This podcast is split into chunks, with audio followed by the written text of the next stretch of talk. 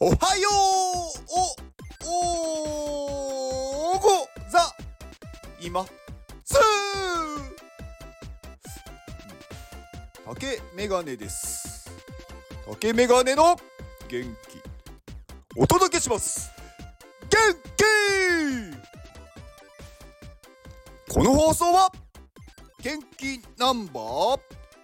38アナログマンさんの提供でお届けしております。アナログマンさん元気。アナログマンさんいつもありがとうございます。アナログマンさんなんかボクセルとかもされてるみたいですね。でなんか AI アートもやったりとか、なんかねいろんなことをされてる人で、なんだかちょっとね毎日こうねツイッターを調べたりオープンシーでコレクション見たりしてるとちょっと気になってきますね。やっぱりこうね毎日なんか見るっていうのはあれですね、本当に単純接触効果というか、なんかちょっとこうね好きになっていくなっていうのはありますね。はい、まあ皆さんもねアナログマンさん面白い人だと思います。まあ僕は会ったことないんでわかんないんですけど、はい。でオープンシーがもう一個なんかね別のリンクがあったので、そのリンクを概要欄に貼っておきます。はい、では先に宣伝です。カネリンラボ主催のメタバースアバターと、メタマスクを作ろう会を4月の8日土曜日午前11時から夕方5時まで6時間、やってます。まあ、特に、講義形式ではなくフラッと来た人にその場にいる人たちが教えるっていう、まあ、緩い感じの、会です。まあね、ただ話をしに来ましたっていうだけでもいいです。別に作んなくてもいいし、カネリンラボのメンバーにちょっと話してみたいっていう方はぜひお越しください。はい、であと、アミティ先生がやっている iPad の最強手段を作るっていうコミュニティから4月の14日にジェネラティブ NFT が発売となります。でこちらが、優先購入券がないと買えないので、優先購入券が買えるディスコードのリンクを貼っておきます。はい、宣伝以上です。昨日またねちょっとね全然知らないっていうか、知ってる人もいるけど知らない人が多いオフ会に参加をしてみたんですけど、行けばね行ったでね何かしらやっぱり得るものはあるんですよね。なんて言うんだろうな、私がね特に今こうねすごいこうのめり込んでる Web3 の業界の人たち、NFT とかメタバースとか AI とかなんかそういう分野に今こうね取り組んでるというか好きでこう入ってきてる人たちと話をするとすごくねいいのがね、なんだろうな、こう現状維持をしようとしてないっていうのとか、誰かをこう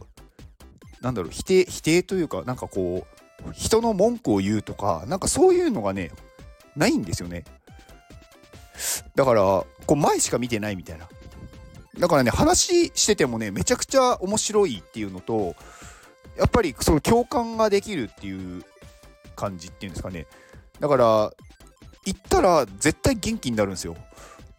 私もねだからもっとね元気になっちゃうんですけど、結構私ね人見知りだからね初めましての人とかね話しかけられなくって、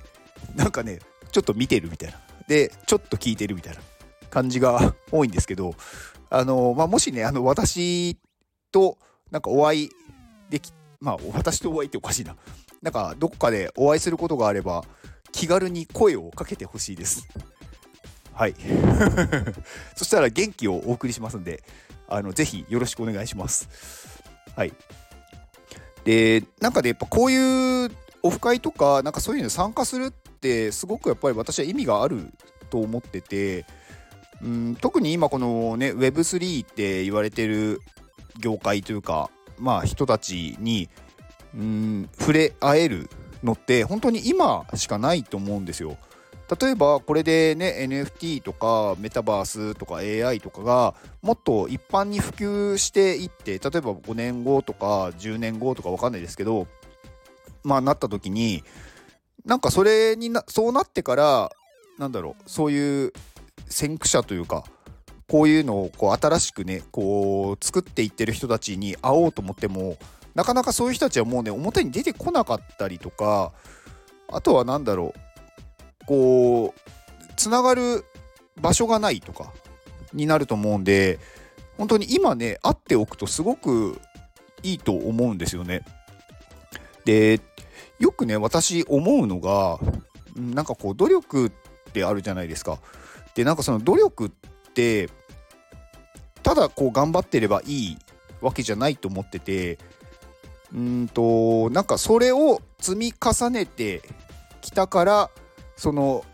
チャンスがあった時にうまく乗れるんだと思ってるんですよ。例えばなんかの集まりになった時に、じゃあみんなで山に登ろうって言った時に、例えば全然運動してないから、まあ体力がないとかってなると、山登りをみんなでやろうって言ってもちょっと登れないですとかになっちゃうじゃないですか。それってやっぱりチャンスを逃してると思うんですよね。例えば他にも何かねこうたまたまこうなんかデザインとかなんかアートのコンテストに応募できることになったとしても、今まで絵を描いてないとかそういうデザインをしてなければ、なんかそういうところに応募、まあ、できたとしても、まあ、入賞するとか何かこうね賞を取るのは難しいじゃないですか。だからやっぱりこうやってることが後になってまあ意味が出てくるんで、まあ、結構その努力プラス運なんだと思うんですよね。だから運だけでもうまくいかないですし、努力だけでもうまくいかないと思うんですよ。で、なんかその人に会うとか、その行動するっていうのは、なんて言うんだろうな。なんかまあ努力っていうとあれかもしれないですけど、それもやっぱり努力のうちだと思うんですよね。なんか人に会いに行くとか、そういうのって結構労力は使うと思うんで、まあいやいや行くんだったらやんない方がいいですけど、なんかそういう行動をしているうちに何か、例えば大きいねプロジェクトが出た時、例えばそれですごいお金が稼げるだったりとか、まあ何かそれでね有名なプロジェクトに参加できるとかなった時に、例えばそこの知り合いがいれば、まあ入れる確率も上がるでしょうし、なんかあこの人だったらなんか任せられるなっていうのも、まあ、出てくるんで、なんか実はそういういっぱいこうねちっちゃいところにこういろいろ顔を出したっていうことが後々ラッキーというか運も引き寄せてうまくいくっていうことがあると思うんで、なんかそのやってるちっちゃいことだとしても、まあ努力は必要だと思いますし、まあなんかそういうね、なんて言うんだろうな、うまくちょっと言葉にできないんですけど、なんか努力してなんかねできることが増えれば、なんかねチャンスが増えるんですよね。だからなんかこうね楽しいっていう風になってくじゃないですか。だから行動して何かをするっていう、まあ、努力しておくっていうのは無駄じゃないと、まあ、だから行動するっていうことは無駄じゃないって私は思ってます。はい。まあなんかねちょっとなんか説教っぽくなってちょっとなんか暗くなりそうなんで、こんな感じで終わりにします。はい。まあ皆さんもね本当にいろんなところに行って顔を出して、いつもと同じ人じゃない人に会って交流すると新しい発見とかあると思います。まあそうするとね、楽しい、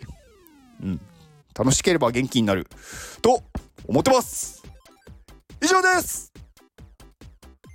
ではこの放送を聞いてくれたあなたに幸せが訪れますように。行動の後にあるのは成功や失敗ではなく結果です。だから安心して行動しましょう。あなたが行動できるように元気をお届けします。元気。